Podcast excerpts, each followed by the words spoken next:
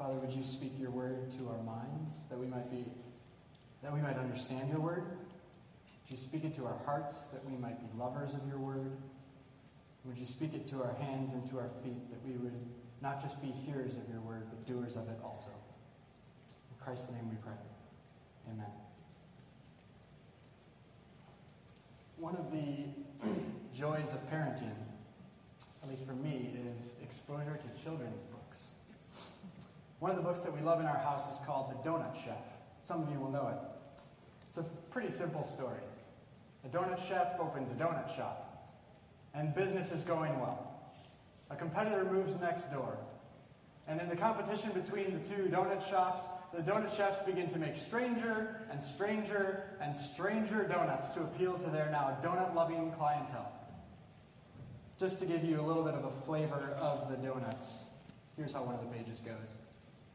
They made new flavors quite bizarre, like cherry frosted lemon bar, and peanut brickle buttermilk, and gooey cocoa mocha silk. They tried new shapes beyond just rings. Their donuts were such crazy things. Some were square and some were starry. Some looked just like calamari.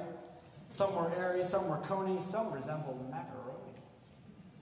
At which point, Debbie Sue, a two year old, walks into the shop and looks for her favorite donut and can't find it, and she asks the unthinkable question. The choice of donuts left her dazed. Said Debbie Sue, but I want glazed. The crowd went silent, jaws hung low, a flavor choice from long ago. And the book goes on. Everyone, it turns out, in the town actually likes glazed donuts and they want them back but no one but the two year old had the courage to say it. And so the donut shop was back to its old fashioned roots. Silly story raises an actually, I think, significant question. How much choice is too much choice? From a kid's story to a recent story in the Atlantic magazine about a woman, and I'll try and be delicate here, who wanted and who got a sex reassignment surgery, but only a partial one because she still wanted to be able to have a baby. After the surgery, though, after the surgery, she did have a baby. But then she got mad at the doctors because she wanted to be able to nurse her baby, but she couldn't as a result of the initial surgery that she had requested. And so she felt as if the medical community wasn't supporting her. And while I want to be sensitive to the incredibly complex issues today around gender and sexuality, this story too raises the question how much choice is too much choice? Are we meant to be making these sorts of decisions?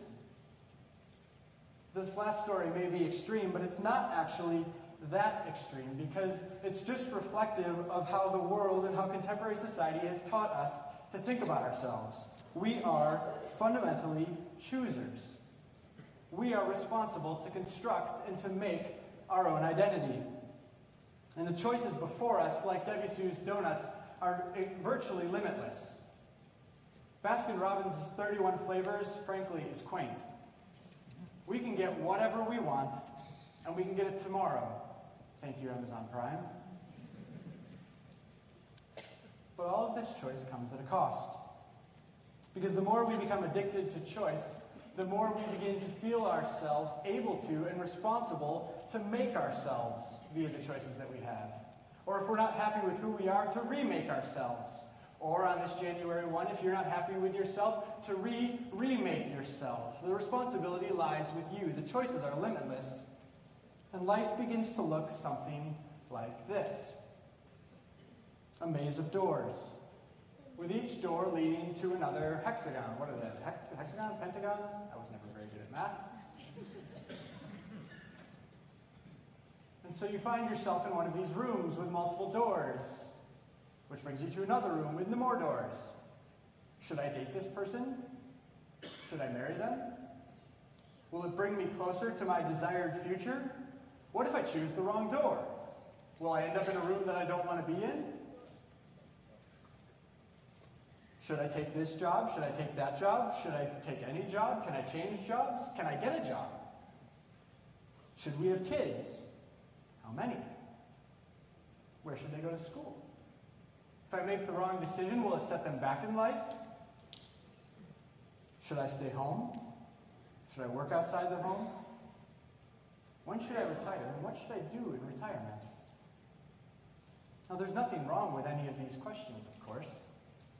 The problem is when they become knit into a project of identity construction, when you think that the answer to those questions will fundamentally make or break your life. And when this happens, they become, these questions become paralyzing. So I think we are witnessing a whole generation of young people today who can't make decisions because their identity is at stake. Too much is on the line. Who can bear such responsibility? If I choose this door and go into this room, what if my life isn't like what I expected it to be or what I wanted it to be like? What if I choose the wrong door? And against this false gospel of the self constructed life, we heard read for us this morning a very different gospel with a very different vision that insists that you are not responsible to make your own life, that you have been given an identity as a gift. Or as that old catechism that I learned in seventh grade put it, what is your only comfort in life and in death? That I am not my own, but belong body and soul in life and in death to my faithful Savior, Jesus Christ. The church that I was pastoring in Vancouver, in the profession of faith class, I made all of the, the profession of faith students memorize that question and answer. And the first thing they did in their council interview was recite question and answer one individually to the council.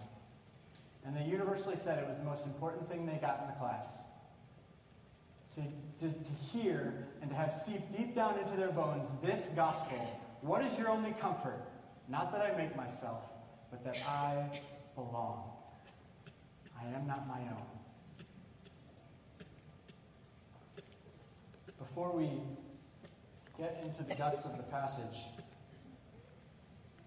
Ephesians 1 3 to 14 similarly rebukes, like the Heidelberg Catechism, the self constructed life. And before we get into the guts of the passage, two quick things, two quick parts of the passage that put the lie to the self constructed life on this New Year's Day. Here's a list uh, on the screen of all of the major verbs. Not all of them, but all of the main verbs in the passage. Blessed, chose, predestined, blessed, have, lavished grace, made known, set forth, have obtained, and were sealed.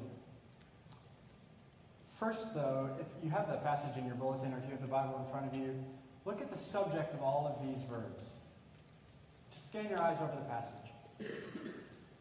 Who is the primary actor in this passage? It's God. God is the subject of almost every verb in this text. He is the one who is doing things. The only time that we are the subject of the verbs uh, in verse 7 and then again in verse 13, we have something. We have redemption, but we only have it because we're in Christ. Anytime we're the subject of, uh, of the verb, we, when we have obtained and we're sealed, it's only because we are in Christ. Nothing in this passage is about us, other than that we are the recipients of a gift. What could possibly be a greater rebuke to the self constructed life than, in God's gram- than the fact that in God's grammar of salvation, we are never the subject of the verb. God is the subject. Second, look at the personal pronouns in this passage. Not fun to do grammar in church, eh? I didn't know what pronouns were when I was young either. God blessed us.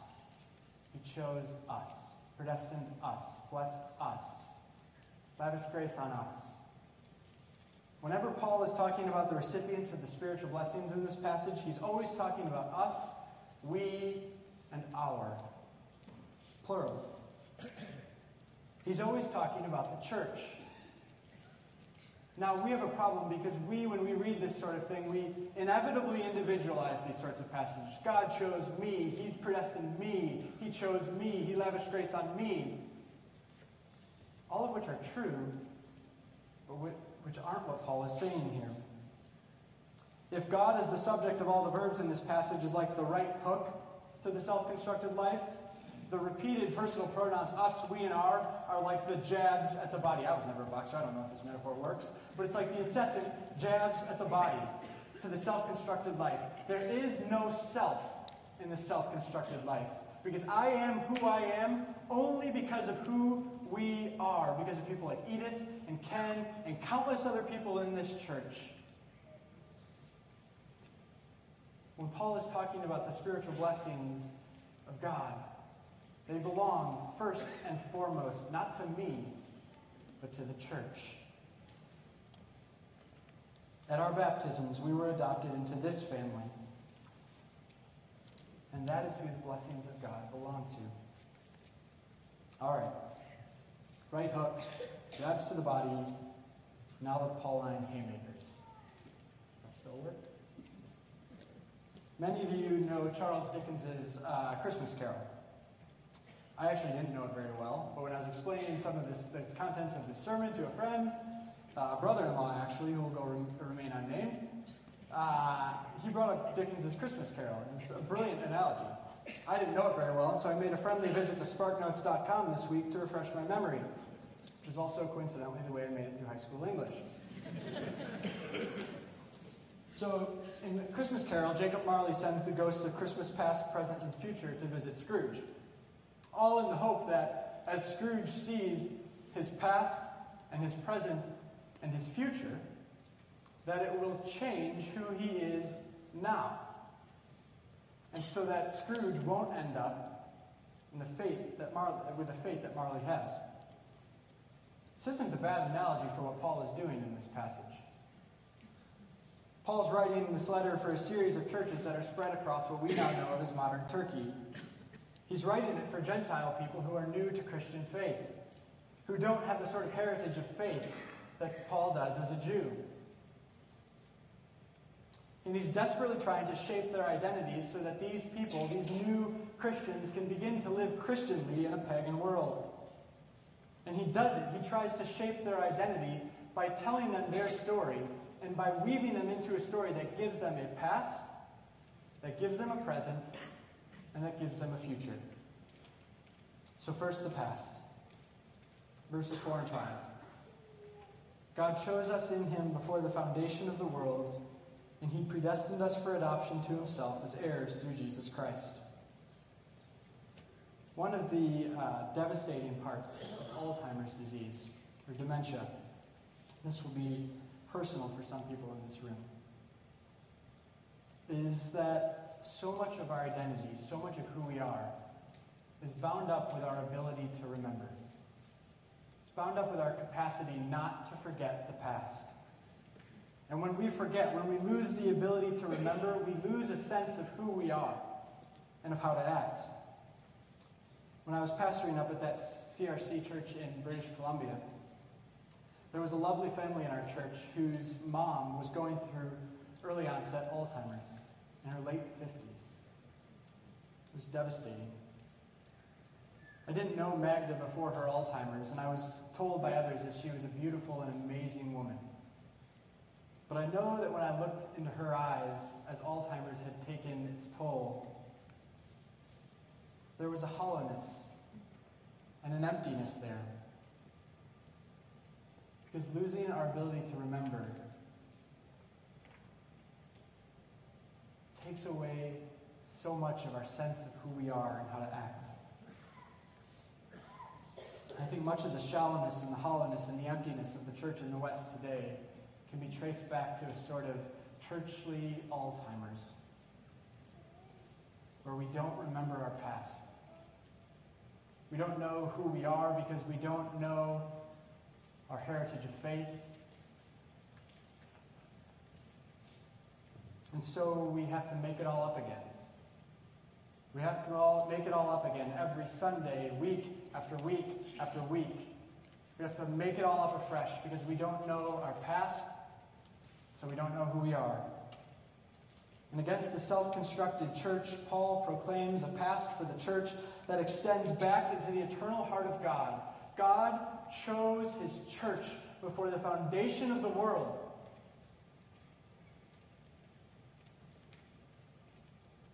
If we believe that, that our identity extends back before the foundation of the world, if we remember this, then it changes us. But it isn't just nostalgia. Paul doesn't proclaim our past so that we can somehow rest in it, although that is good, but so that we can be shaped by it in order to walk confidently forward. Look at verse 4 again. Paul doesn't stop after the first clause. He says, God chose us in him before the foundation of the world. Why? That we should be holy and blameless before him. So election has a purpose.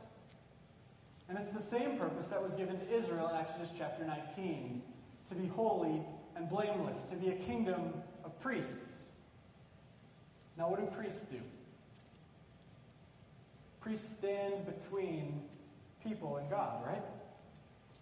They gather up the praises of creation and they offer it to God, and they take the atoning, loving, forgiving mercy of God and offer it to creation.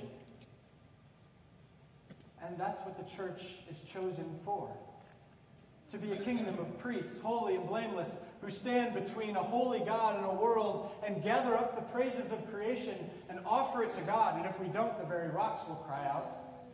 I listened to the choir when I was young to gather up the praises of creation and to offer them to God, and to take the holiness and the love and the mercy of God and to offer it to creation. The church stands between God and creation and holds them together and mediates between them. That is what we're for. That is who we are. Our election doesn't just have a present purpose, though, to be holy and blameless. It has a future purpose as well. Look at verse 5. Our predestination is according to the purpose of His will. Which begs the question what's the purpose of His will? Keep reading, verse 9. God's making known to His church the mystery of His will according to His purpose. Which begs the question what's the mystery of God's will? Keep reading. Verse 10. It's not rocket science, you just need to read to unite all things in Him. To unite all things in Him. Things in heaven and things on earth. So God has a plan. The mystery of God's plan is that in the end, God is going to unite all things to Himself Jew and Gentile, slave and free, male and female, together again. In the beginning, God created the heavens and the earth, and in the end, God is going to take the heavens and the earth, and He is going to unite them again in Jesus Christ. This is God's plan. This is the mystery of His will. The verb is anakephaliao, literally to draw all things, the scattered things of this world, and to draw them up into their head, namely Jesus Christ. That's the vision, that's the trajectory of our world. And then Paul says that God chose the church to be a foretaste of God's final plan for the world. So that in the church, Jew and Gentile, slave and free, male and female, rich and poor, urban and rural, liberal and conservative might be one in Christ so that when the world looks at the church, a world that is divided and fractured, when the world looks at the church, it sees its future. At least that's God's plan. Which is why it's so devastating when the church is divided. Because instead of pointing the world towards its promised future, it reflects the fractures of the world. So, this is our past. But Paul also gives us a present. Verse 7, 11, 13. In him we have redemption. We, in him we have forgiveness. In him we have an inheritance. Not the future tense. Not will have redemption. Not will have forgiveness. In him we have. Present tense. But here's the key all of this present identity of ours, our having redemption, our having forgiveness, our having been sealed with the Spirit, all of this is only true in Christ. So before you write your letters to council that Ben said that all will be saved, no, I didn't. And no, I'm not. Because when Paul says that all things will be united in Christ, he's saying that salvation will extend as far and as high and as wide and as deep as creation itself. But he's not saying that every individual will be saved. The rest of the Bible is clear that some will be outside of Christ, it seems. And Ephesians 1 is equally clear that some seem, Ephesians is equally clear, some are outside of Christ. But the siren song of this passage is that all spiritual blessings are available to the church and to us if we are in Christ. Glance over the passage again. It's everywhere. Verse 3 blessed us in Christ, even as he chose us in him. Next one. Uh, as heirs through Jesus Christ, which he has blessed us in the beloved. Next one. In him we have redemption which he set forth in Christ as a plan for the fullness of time. In him we have an inheritance. We who are the first hope in Christ. In him, in him you are sealed with the promised Holy Spirit. Everything, all the spiritual blessings that God wants to give to his church are located in Christ, in him, through him. Everything that we have, every bit of our identity is only true and bound up with and in Jesus Christ. So, to say it as strongly as possible, the only way to be truly human, your best life now, which is garbage, the only way to be truly human is to be in Christ. Because Christ is the true human who teaches us how to be human. You can't relativize Christ. There's no such thing as a Christian identity apart from him. If you want to make yourself this New Year's Day, if you want to construct your own identity, you can't have him. If the church wants to construct its own identity, it can't have him. There's no salvation, no redemption, no forgiveness, no inheritance, no hope apart from, outside of Jesus Christ. But if you are in Christ, every spiritual blessing.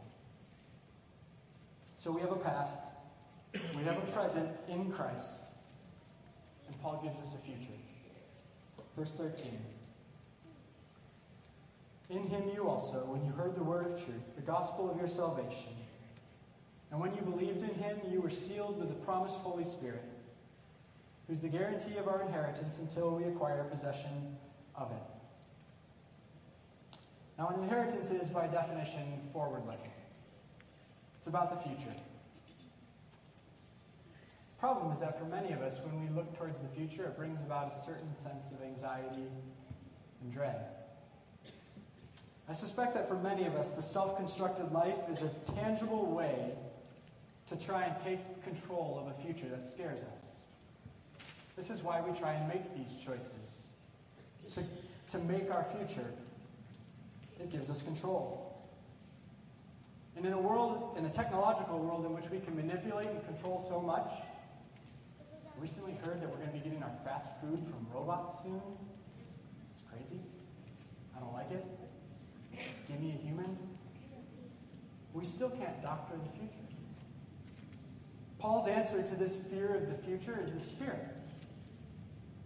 The Greek word translated here as guarantee is the word arrabon, and it's an economic term. You've got some financial advisors in here, right?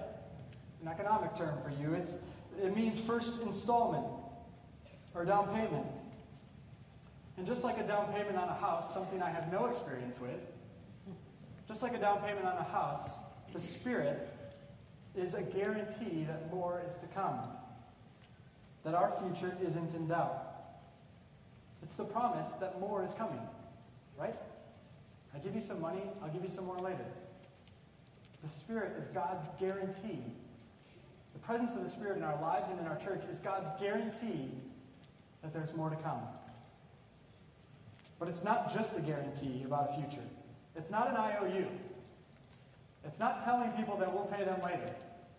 It's actually, I mean, when you make a down payment on a house, the bank can use that money, right? Again, I said, I don't have experience with this. They can use that money, correct? The Spirit isn't just a promise for the future.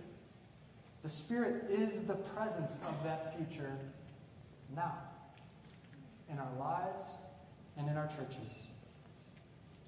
The Spirit is the first installment of the life of heaven given to us now.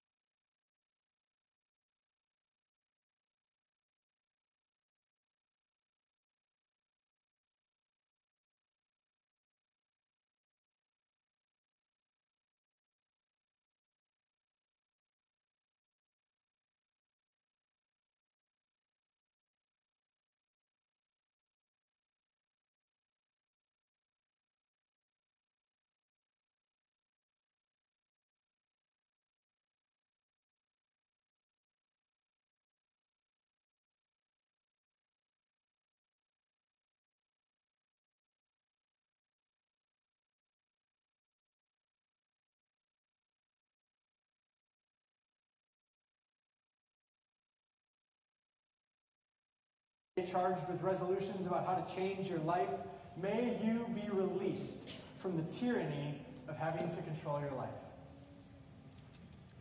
Take and eat, friends, of a different gospel. A gospel that says that you have an identity as a gift.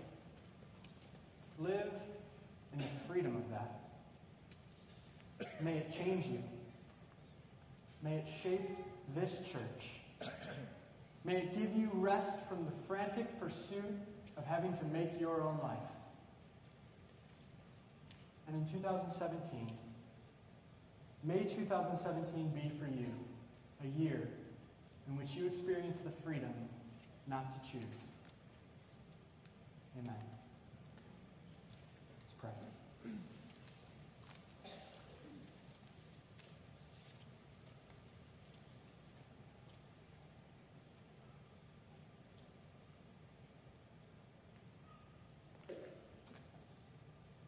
God, this is the grace that we seek. To know deep within us that we are your children, that we belong to you, that you are the giver of all good gifts, and we don't need to make ourselves. Father, grant us this grace to know we belong. In Jesus' name.